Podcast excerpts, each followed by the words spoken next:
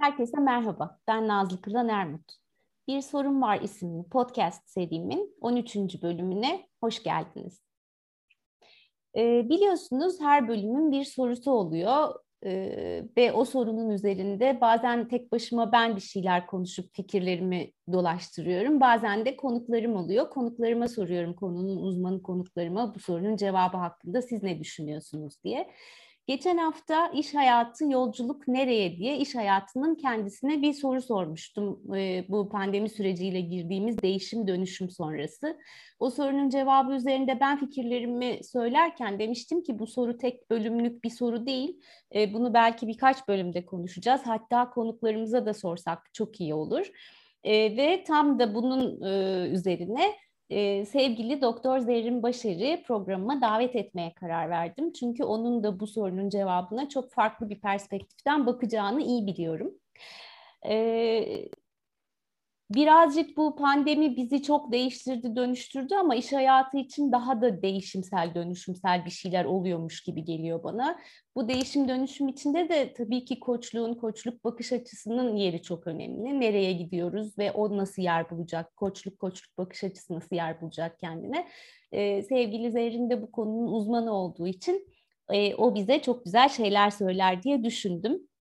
Zerrin'e e, sözü vereceğim ama vermeden önce bugüne de ilham olabilecek çok sevdiğim bir cümle var. E, o cümleyi okumak istiyorum e, notlarımdan. E, Rollo May'i ben çok seviyorum. E, onun Yaratmanın Cesareti isimli bir kitabı var. O kitapta çok güçlü bir cümle var. Tam da sanki bu zamanı anlatan bir cümle. Şöyle söylüyor. E, yeni bir şeyler yapmaya çağrılıyoruz. Ayak basılmamış bir toprakla yüzleşmeye kimsenin gidip de bize yol göstermek için dönmediği bir ormana dalmaya çalışıyoruz. Geleceğe doğru yaşamak, bilinmeyene sıçramak demektir. Bu cümleyi ilk okuduğumdan beri bana çok enteresan gelirdi. Tam şu sıralarda da son bir buçuk yıldır da iyice enteresan gelmeye başladı. Çünkü gerçekten de galiba geleceğe doğru yaşarken bilinmeyene sıçrıyoruz. Evet şimdi lafı çok uzatmadan e, birazcık Zerrin'le ilgili ben söyleyeyim sonra ona vereyim sözü. E, sevgili Zerrin'le biz tam bundan 10 yıl önce yollarımız kesişerek tanıştık. Ben koşuk eğitimi alırken benim öğretmenim oldu. O günden beri de e, hiç e, birbirimizden ayrılmadık desem yalan olmaz herhalde. Artık hem öğretmenim, hem dostum, hem arkadaşım, hem başım sıkıştığında telefon edip orada mısın dediğim ve hiçbir zaman burada değilim demeyen e, can dostum diyebilirim Zerrin için sanıyorum. E, şimdi bu bölüme başlarken soruyu ilk Zerrin'e sorayım istedim. O bize kendini öyle anlatsın diye. E, sevgili Zerrin'cim senin yolculuğun nereden nereye gidiyor acaba? Ve hoş geldin ve teşekkür ederim. ben de teşekkür ederim. Ne kadar tatlı bir giriş yaptın. Ee, çok teşekkür ederim. Gerçekten can dostum Nazlı. Ee, insan böyle e, belli bir yaştan sonra sanki e, çok güçlü dostluklar edinemezmiş gibi anlatılırdı bize eskiden ama e, ne kadar güçlü ve ne kadar e, hakikaten derin, besleyici dostluklar ediniyoruz. Sen de benim için e, öyle bir dostsun her şeyden evvel bunu söyleyeyim. Yolculuğum nereden nereye? Valla e, benim yolculuğum aslında hep insandan hep insana. E, malum mottom da küçük harfli insandan büyük harfli insanıdır aslında e, öncelikle insanı tanımak ama insanı tanımak zaten insanın kendisini tanıması, kendimi tanıma sürecim, e, kendimin keşfi e, ve bu bitmeyen bir yolculuk e, çünkü insan katman katman fark ettikçe başka bir yer, fark ettikçe başka bir yer. Bunları yaparken yani bu yolda ilerlerken işte insan nasıl tanınır hekimlikte e, bunun daha bütünsel bakışı var mıdır aile hekimliğine? Oradan yaşamın başka noktalarına, sağlığa, sağlıkla ilgili bir takım projelere, çalışmalara. E, sonra işte 2004'ten itibaren de daha insanın e, hakikaten tam da odakta olduğu çalışmalara, işte NLP, koçluk, eğitimler, kurumsal çalışmalar, e, yönetsel koçluklar e, gibi e, hani görünürde dışa yansıyan yüz diyelim ona. Ama e, aslında olan ne? Hep insana, hep insana. Yani benim işim, uğraşım, alanım, yaşamım e, insanın gelişim yolculuğu. Aslında ben bir insanın psikososyo, kültürel, dönüşümsel e, yolculuğunun e, hem içindeyim hem yol arkadaşıyım her mecrada diyebilirim. Çok çok şahane bir yolculuk tanımı oldu. Ee, şöyle bir düşündüm de kim bilir kaç tane insanın o yolculuğuna eşlik ettin öğretmenleri olarak, koçları olarak, yol arkadaşları olarak e, yani herhalde binlerce insandır. O da ne kadar değerli e, yolculuk eşlikçileri diye düşünüyorum. Evet, e, tekrar teşekkür ederek izin verirsen şu bizim bölümün iş hayatı yolculuk nereye sorusuyla ilgili sorularıma geçmek istiyorum. Bir tanesi şu aslında, e, senin de iş dünyasını çok yakından izlediğini biliyorum. Hatta bu pandemi sürecinde de çok fazla lider ve yöneticiye de e, koçluk yaptığını da biliyorum. E, sence bu dönem, bu değişik dönem, e, değişik demeyi seviyorum çünkü bilmediğimiz derecede değişik oldu. Bu değişik dönem e, süreç e, şirketler açısından, liderler açısından nasıl oldu? Çünkü ben şöyle bir bakıyorum, benim gözüme üç tane şey çarpıyor. Bir tanesi eskiye yapışıp kalanlar var. Biz bunu bırakmamalıyız, eskisi gibi olmalı her şey. Bir tane kendilerini fırtınada hisseden grup var. Onlar da o fırtınada hani böyle e, tekne sallanır, savrulur ve hayatta kalmaya çalışırlar. E, ne geçmiş ne gelecek yok onlar için. Bir tane de hakikaten öngörüyle, küçük adımlarla ileriye doğru gitmeyi tasarlayanlar var gibi gel geliyor benim gördüğüm taraftan. Ama sen daha içindesin, sen neler fark ediyorsun? Evet, şimdi e, söylediklerine katılıyorum. Ee, bir kere ilk başta tabii herkes için e, hatta ben de dahil yani ne olacak bir iki aya kapanır bu mevzu diye bakıldı. ee, ama sonra e, onun e, süreci bambaşka bir düzleme geçti. Şimdi insanların e, hepimizin bir kere en önemli ve hele de iş dünyası penceresinden bakıldığında yani iş dünyasının ana teması nedir diye sorarsan bana iş dünyasının ana teması e, bir şeyleri uz görmek, e, plan yapmak ve o planlar doğrultusunda konulan hedefler koymak, stratejiler belirlemek ve o yolda yürümek. Yani en sade özetini belki böyle yapabiliriz. Fakat Covid çığır açtı. Neden? Çünkü planlar suya düştü kelimesi tam doğru bir tanım. Planlar suya düştü. Kimse plan yapamaz oldu. Yarın belirsiz hale geldi. Ve bu e, birçok insan için e, çok zor oldu her şeyden evvel. O yüzden burada çok fazla zorlanan insan gördüm bu süreçte. Bir kısım o zorluğu zorlanmaya hala devam ediyor. Çünkü bu dönem insana e, bir takım alışkanlıklarını bir kenara bırakıp yeni alışkanlıklar edinmek üzere e, zorluyor diyeceğim. Sınırlarımızı zorluyor. İşte onları bırakmak istemeyenler, hala aynı noktada durup aynı şekilde aynı şeylerle revize ederek, biraz daha esneterek, biraz daha kısa vadeli plan yaparken belirsizliği de işin içine bir faktör olarak koymak yerine yani matematik formülümüzün formülü değişti aslında. Hmm. Ama o formülün çarpanı, katsayısı vesairesi de eskisiyle aynı olsun diyenler e, zorlanmaya devam ediyor. Fakat Buna karşılık buna çok güzel adapte olan insanları da gözlüyorum iş yaşamında ve kurumları gözlüyorum ki bunların bir kısmı çok büyük kurumlar. Ee, orada da tabii o esneklikle beraber manevra gücünün arttığını görüyorum. Ee, bir de tabii hala her şeye çok korkuyla yaklaşıp e, çok küçülen, küçülmeyi bu işte biliyorsun krizler olduğu zaman şirketler bir kısmı büyür, bir kısmı olduğu yerde kalır, bir kısmı da küçülür e, küçülmeler hep o korkunun getirdiği şeylerle olur çoğu zaman. Tabii sektörel bir takım sonuçlar vardır. Hani bugün birçok sektör çok etkilendi. Ama tabii orada da şu var. Şimdi biz bunu COVID'e bağlıyoruz.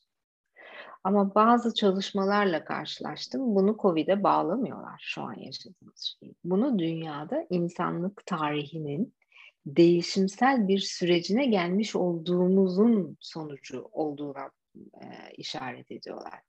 Ve e, insanlığın bir kırılma noktası yaşadığını ve bugünden sonrasında artık bakış açısı, tutum, yaklaşım, nihayetinde davranış değişikliklerine ihtiyaç duyduğumuzu, bunu yapamazsak da bu dönüşümün içinden çok da sağlıklı bir şekilde çıkamayacağımıza yönelik bir sürü işte çalışmalar, yaklaşımlar, bakış açıları var. O yüzden iş dünyasının da kendine dönüp eskiden getirdiğimi aynen götürmeye çalışıyorum olur mu? Ya da bu nasıl oluyor eğer analiz etmiyorsalar o zaman çok ciddi zorluklarla karşılaşmakta olduğunu buna karşılık sağlıklı bir şekilde bir dakika biz neredeyiz? Yani şu an denizde hiç görülmedik bir fırtına görülmedik bir dalga var.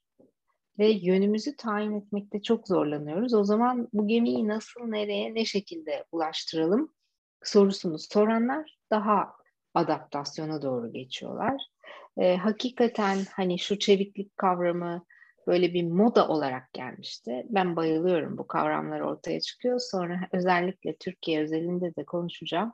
Ee, bizde böyle bir moda oluyor herkes bir. Ama hani içine bunun hakikaten gerçekte ne oluyor? Çok güzel uygulayan kurumlar var. Zaten uyguluyorlardı yalan yönetimlerle vesaire.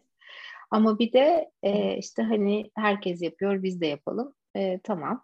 E, fakat şimdi işte onun gerçekten uygulama zamanı geldi. O hıza, hızlı dönüşe, çünkü çevikliğin özü olanı o anda değerlendirirken planlarında çok hızlı değişiklik yapabilmeli. Aynı zamanda e, bir şeyleri sonuna getirmeden yaşama yansıtmayı, deneme yanılma yöntemini içinde barındırır aslında temelinde. İşte o deneme yanılma zamanı şimdi. Bunu deneyelim, olmadı bunu deneyelim ama bunları yapabilmek için o esnekliği getirmek gerekiyor. Ee, her kategoride olan tarafı görüyorum. Ee, ama benim e, fark ettiğim şey şu, bakış açısı, e, hani o açık fikirli dediğimiz, esnek, yeniliğe, yenilikçiliğe açık olan, e, duvarları ve sınırları itmeye daha yakın olanlar öncüler bu dönemde. Diğerleri e, işte arkadan gelen takipçiler ve bir de tabii zorlanan taraf. Ee, çok güzel bir şey söyledin çeviklikle ilgili. Ben de çok e, aynı şeyi düşünüyorum seninle. Çok fazla çeviklik konuşuluyordu. Onu da teknolojiyle konuşuyorduk aslında. Evet. İşte Endüstri 4.0 geldi. Ona yetişmek için çevik olmamız lazım, esnek olmamız lazım. Şey diye düşünüyorum ben birçok tanımı da değiştirdi aslında pandemi. Gerçek tanımlarının ne olduğunu anlamaya başladık. Burada bir kullandığın kelime aslında bana çevikliği çok güzel e, düşündürdü. Dedin ki manevra gücü. Aslında bence çeviklik gerçekten manevra gücü, ne manevra kabiliyeti belki ne kadar iyi manevra yapabiliyorsa şirketler veya yöneticiler bu sürecin içerisinde o kadar daha iyi yol alabiliyorlar ya da daha ileri gidebiliyorlar diye düşünüyorum. Onun için bu manevra gücü, manevra kabiliyeti kelimelerini not aldım izninle buraya. Ee, peki şu aradan bir de bir şey daha yakaladım sanki. Ee, o da şu, dedin ki aslında bu pandemiyle ya da Covid'le alakalı değil, e, insanlık tarihinin değişimsel süreci olduğu e, konuşuluyor, bir kırılma noktası.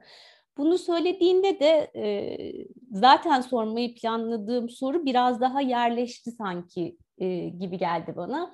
E, spiral dinamikleri ben seninle tanımıştım. Hatta ilk işte 2011'de eğitimde dinledikten sonra eve gidip e, eşimi yanıma oturtup ben bugün bir bilgi öğrendim gel bunu ben sana anlatacağım deyip e, bütün basamaklarıyla anlatmıştım. O da beni dinlemişti sağ olsun. Genellikle sıkılır benim öyle uzun uzun anlatmalarımdan ama onun da ilgisini çekmişti.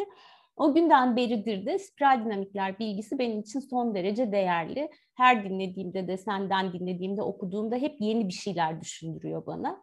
Ee, tabii bu programda onu konuşmaya kalkarsak içinden çıkamayız. Çok uzun uzun senden dinlemek çok kıymetli. Ee, ama spiral dinamikler gözlüğüyle bu sürece bakmak e, ve demin söylediğin tarihsel değişim, dönüşümle birlikte düşünmek e, desem neler söylersin? Hı hı. Yani bir iki cümleyle bir hani hiç belki bu bilgiyle karşılaşmamış olanlara bir iki bir şey söyleyeyim. E, spiral dinamikler aslında dünya değer sistemleri ve bir harita. E, 1970'li yıllarda Claire e, Graves tarafından ortaya konmuş. Kendisi de tabii bu yolculukta belli bir e, yol kat etmiş bir e, psikolog, o, araştırmacı, eğitmen.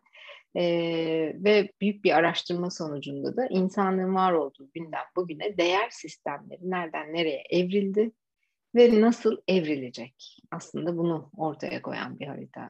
Gelecek açısından bakıldığında çok fazla ipucu veren ama tabii o günün şartlarına göre e, de neyin ortaya çıkacağını hani e, falda bakmıyor nihayetinde. E, çok da söyleyememekle birlikte uzgörü açısından güçlü bir harita. Evet ben çok severim. Onun için çok da severek anlatırım. Çünkü ben de tanıştığım günden itibaren dünyayı, insanları, şirketleri, takımları, yapıları o harita gözüne gözüyle değerlendirdiğimde e, çok net şeyler ortaya çıkar ve e, çok da yanıltmaz işin doğrusunu istersen. Şimdi spiral dinamiklerin gözünden bugüne baktığım zaman görünen şu.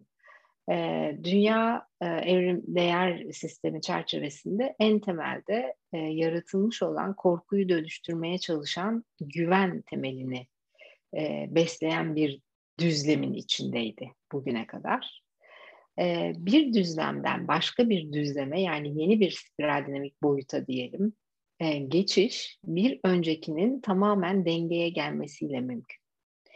O nedenle de yıllar evvel bu alanda birlikte çalıştığımız Christopher Cook'a ikinci düzleme ya da düzeye geçiş toplu olarak mümkün olur mu sorusu sorulduğu zaman aşağı yukarı 7, 8, 9 sene belki 10 sene önce şöyle bir cevap vermişti. Dünya büyük bir tehditle karşılaşırsa, salgın bir hastalık olursa falan gibi. Hmm. Tabii o zaman o kadar bize uzaktı ki bu cümleler. Hani ben öylesine dinlediğimi hatırlıyorum o sorunun cevabını.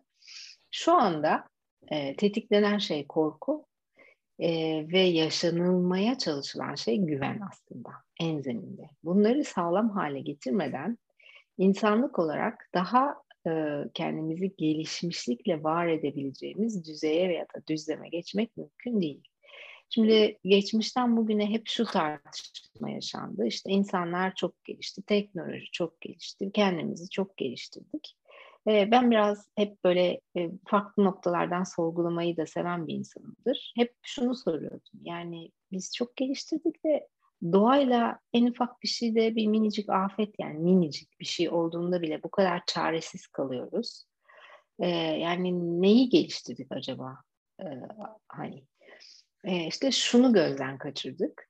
Ee, insan bir doğa canlısı ve spiral haritanın en temelinde de o vardır. Hani bir kabile kültürü. Kabile kültürü aslında güveni, aidiyeti, sağlamlığı temsil eder. Ritüellerimizi temsil eder.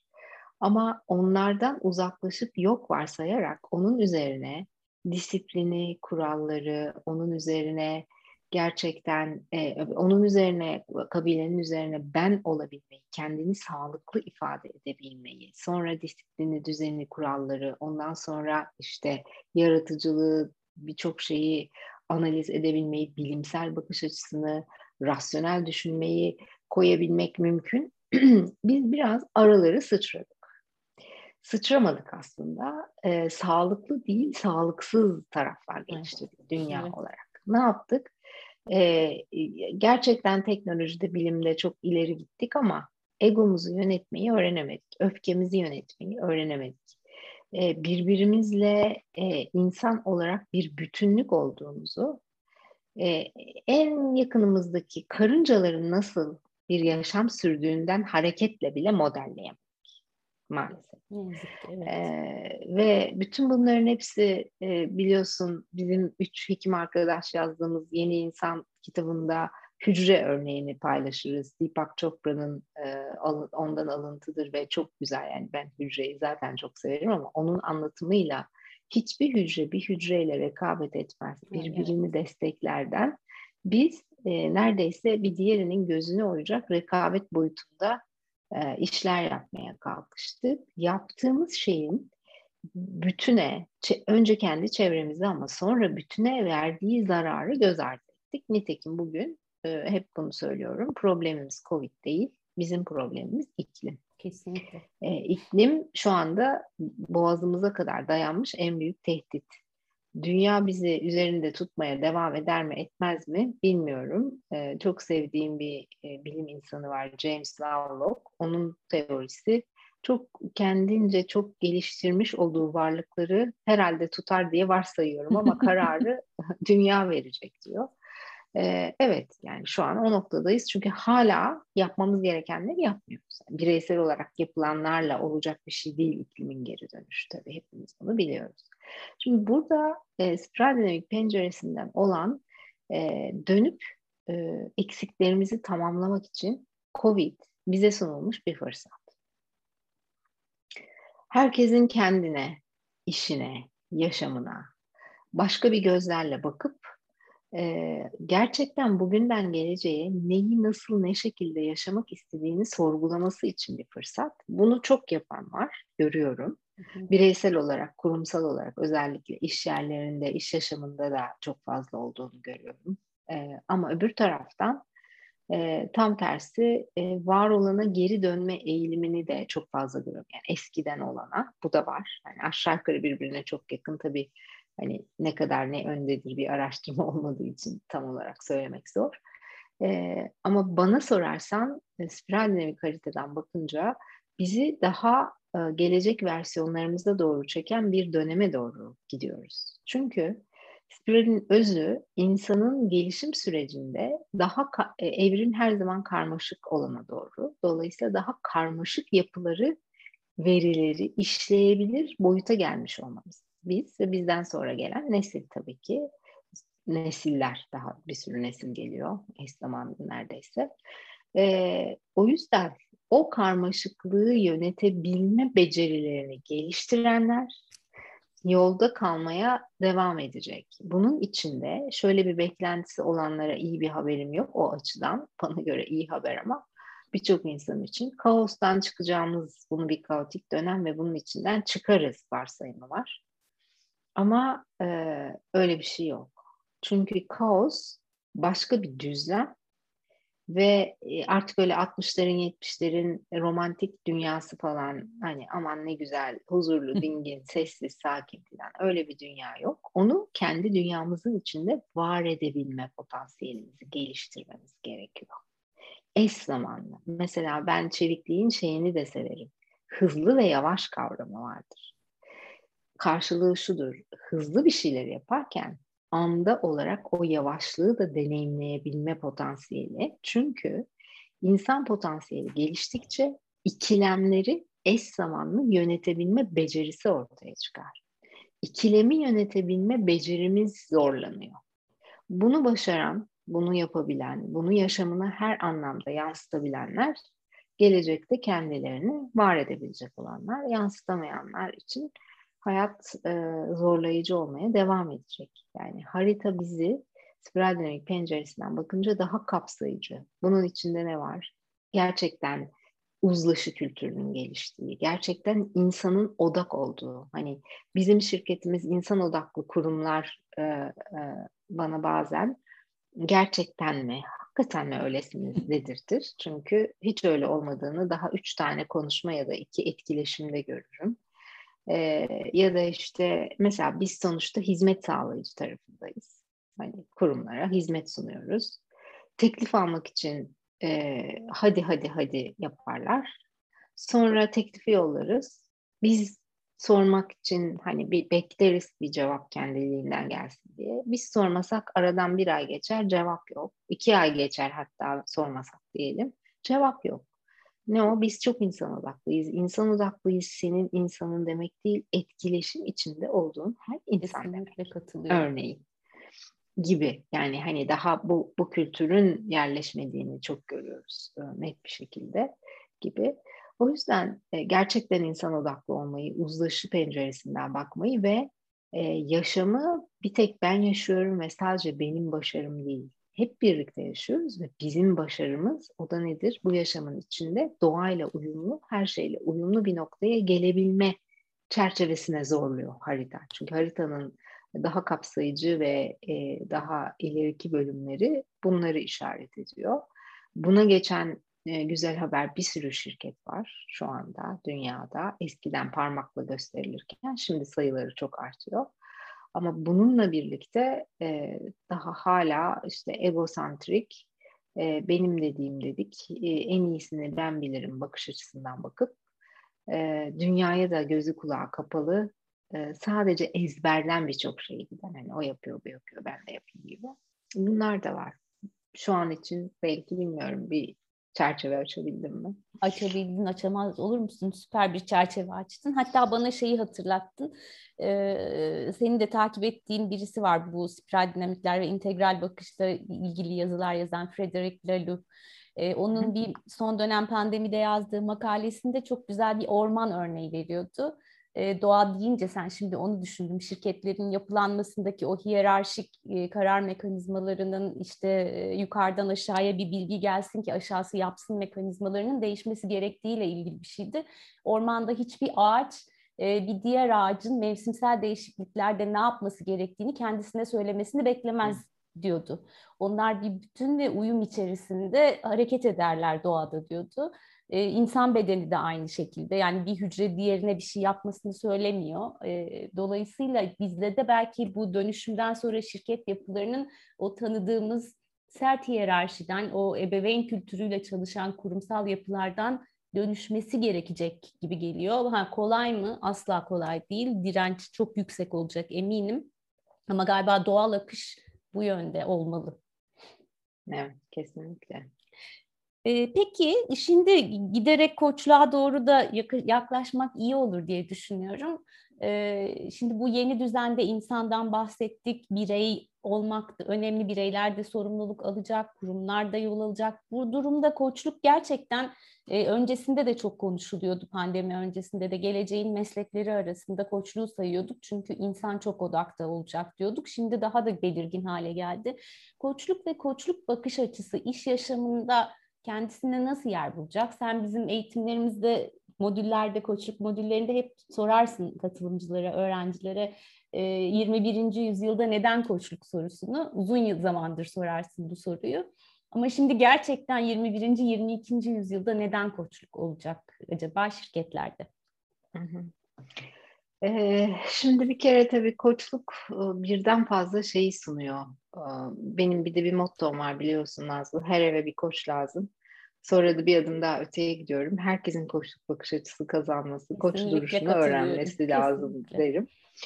Ee, neden ihtiyaç var? Birkaç sebeple. Bir tanesi e, insanın e, muazzam yapısı giderek hakkında hala hiçbir şey bilmediğimiz ama geçmişe göre çok daha fazla şey öğrenebildiğimiz beyin soruyla işleyen bir mekanizma.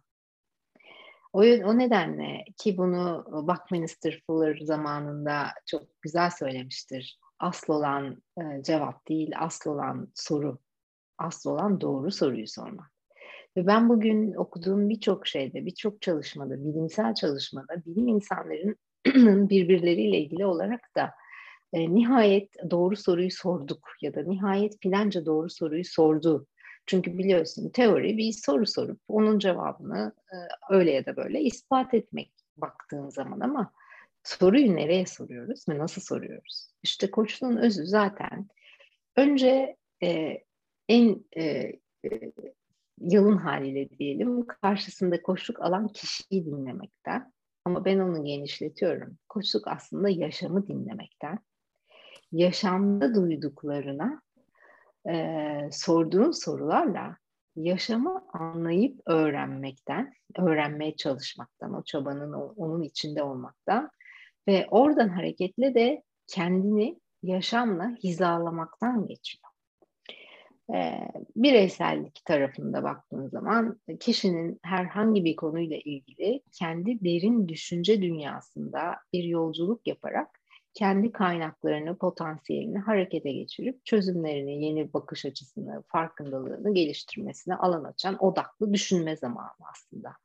Senin de çok iyi bildiğin gibi.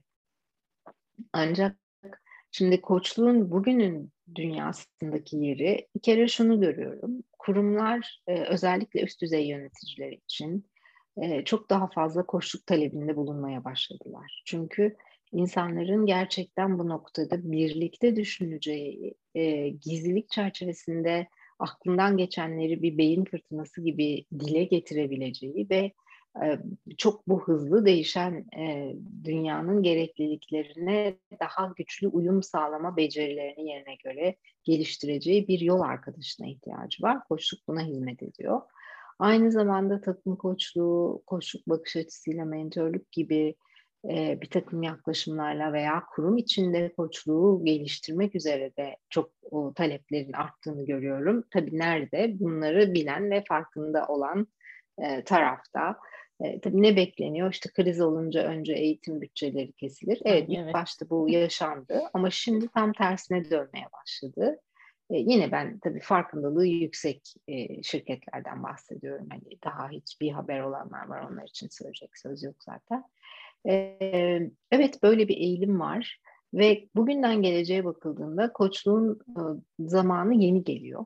Daha da gelmeye devam edecek. Çünkü e, bugünün insanının özellikle gençlerin kendi yaşam yolculuklarında yolda kalmak ve bütün bu bütünselliği görebilmek, yerine göre olaylara ve durumlara daha dışarıdan, daha um, dingin ve daha kapsayıcı bakış açılarıyla geçmiş ve gelecek zamanı birbirini, birbirinin içine geçirerek ve an farkındalığıyla bakabilme potansiyelleri ancak e, bir koçluk süreciyle e, gerçekleşiyor. Bunu bilen, bunun farkında olanlar zaten talepte. Ama bu talebin artacağını, koçluğun çok daha fazla yer bulacağını e, düşünüyorum. İpuçları bunu net olarak gösteriyor. Yani şu dönemde yaşadıklarımız da e, bizim mesela e, eğitimlerimize katılımlar, e, katılımcıların e, yaş ortalamasının giderek daha gençlere doğru inmesi, bunların hepsi sen de takip ediyorsun bir mentor olarak. Bunların hepsi çok net bir şekilde işaretleri gösteriyor. Yani hakikaten ciddi bir koçluğun hakkının verilmeye başlandığı bir döneme doğru gidiyoruz. Ama tabii her ortamda, her şeyde olduğu gibi bir kavram yeni çıktığı zaman işte o spiral dinamiğin sağlıksız başarı ve ben yaparım ve hırs odağı her şeyin içini boşaltmaya çok müsait. Koçluk da bununla, bunlardan bir tanesi olabiliyor. Hani sürekli bir içini boşaltma derdi de var bir yandan. Kurumsal tarafta da bunu görüyoruz ama e, biz her zaman biliyorsun bildiğimizin en doğrusunu yapıp e, doğru olanında e, adını her ortamda koymaya özen gösteriyoruz. E, arayan da zaten kendi ihtiyacını buluyor nihayetinde diyebilirim. Kesinlikle ben de aynen senin dediklerine çok katılıyorum. Bu arada yaptığın koçluk tanımını çok sevdim. Onun için bir kere daha kaçıran olduysa diye buraya not aldım. Söylemek istiyorum. Koçluk yaşamı dinlemek, duyduklarına sorduğun sorularla yaşamı anlamak ve hizalanmaktır dedin. Ee, gerçekten o yaşamı dinleme kısmı derin dinleme ve anlama ve soru sorma kısmı çok kıymetli diye düşünüyorum. Çok teşekkürler bu güzel tanım içinde. Peki yavaş yavaş sona doğru gelirken e, büyük koç öğretmenimiz olarak senden bir şey rica edeceğim. Şimdi bizi dinleyenler e, hep birlikte bugünden geleceğe giden yolculuğun içindeler yeni bir şeyler çıkıyor karşımıza. Yeni kelimesini ben çok severdim. Şimdi yeninin tanımının da gerçekten yeni olması gerektiğini düşünüyorum. Parantez içinde bir de onu söyleyeyim istedim. Yeni deyince biz eskiyi benzetmeye çalışıyoruz. Bir şeye sonra yeni yaptık diye veriyoruz. Halbuki yeni dediğimiz şey hiç görülmemiş bir şey. Şimdi de tam o zamandayız aslında. Bu yeni yolculukta, yeni çıktığımız yolda e, insanların e, o yeniyi yaratma sürecinde üzerinde düşünebilecekleri, kendilerine yol açabilecekleri birkaç soru sorsan ve onları o sorularla bıraksak bu programın sonunda neler olur? Öncelikle acaba ben yeni deyince ne anlıyorum sorusunun cevabını vermek güzel olur. İkincisi gerçekten yeniyi görecek göz ya da gözlük benim için ne olmalı olur? E, eski gözlüklerle yeniyi görme şansımız hiçbir şekilde yok. Maalesef çünkü. yok evet. Ve bir de yaşamda yeniyi görebilmek için e, eskileri e, gerçekten artık e, ya e, ait oldukları e, tozlu raflara iade etmek e, veya hani bir bahar temizliğinde işte ihtiyacı olan başka birilerine sunmak gibi ya da en güzeli bence artık o kavramda değil dönüşüme e, göndermek gerek. O yüzden hangi eskilerimi dönüşüme göndereceğim ki yeniye yer açılsın? E, tercümesi şu bu sorunun hangi bakış açılarımı, hangi alışkanlıklarımı, e, hangi görüşlerimi nereye doğru evirmem, değiştirmem, gerçekten yeniyi ve yeni ortaya çıkmakta olan yaşamla uyumumu sağlar e, soruları olur. İlk anda aklıma gelenler bunlar oldu. Süper ben de yazdım. Bir tanesi yeni deyince ne anlıyorum? Bir tanesi yeniyi görüp görecek yeni gözlüklerim neler olmalı ve diğeri de hangi bakış açısı, alışkanlık ve görüşlerimi yeniyle buluşmak için nereye doğru değiştirmem gerek? Çok güçlü sorular oldu. E, yeniye geçmezsek çok zorlanacak, zorlanacağız. Bir tane e, Amerikalı çok eski bir bilgisayar e, mühendisi bir hanım rahmetli olmuş bir hanım varmış. E, ismi Grace Hopper. E, şöyle bir cümlesi var. E, dünyadaki en e, tehlikeli cümle biz bunu hep böyle yapardık cümlesidir. Değişimin önündeki en büyük engeldir demiş. Aslında hepimizin zaman zaman da kullandığı çünkü çok alıştığımız, duymaya alıştığımız bir cümle bu. Son okuyunca öyle düşünmüştüm. Biz bunu hep böyle yapardık özellikle iş hayatında. Ama artık bizim sanıyorum o biz bunu hep böyle yapardıkları bir kenara koyup senin sorduğun sorular eşliğinde bugünden geleceğe bakmaya ihtiyacımız var. E, çünkü kaos senin de söylediğin gibi hep devam edecek ama yine senin söylediğin gibi o kaosun içinde kendi düzenlerimizi yarattığımız sürece hayatlarımız çok yolunda gidecek diye düşünüyorum ben de. Evet Berincim çok çok teşekkür ediyorum yoğun temponun içerisinde bana vakit ayırdığın için, programımıza katıldığın için. Kim bilir belki günün birinde bir daha konuğumuz olursun. Bizimle daha detaylı spiral dinamikler konuşursun. Çünkü çok çok değerli bir konu. Çok çok teşekkür ediyorum. Son olarak söylemek istediğim bir şey var mı? Ben de çok teşekkür ediyorum Nazlıcığım. Çok keyifliydi her zaman. Ne zaman istersen büyük bir zevkle seninle sohbet etmek benim için de. Ben de konuşurken düşünen ve bir şeyler keşfeden bir insan olduğum için bana da çok güzel şeyler kattı soruların. Çok teşekkürler. Ben teşekkür ederim. Görüşmek üzere. Evet Görüşmek sevgili üzere. dinleyenlerimiz bizi dinlediğiniz için çok çok teşekkür ediyoruz. Bakalım bir sonraki programın konusu, sorusu ne olacak? Belki konuğumuz olur, belki benle baş başa oluruz. Tekrar görüşmek dileğiyle önümüzdeki haftaya kadar herkese sağlıklı, mutlu ve keyifli günler diliyorum. Hoşçakalın.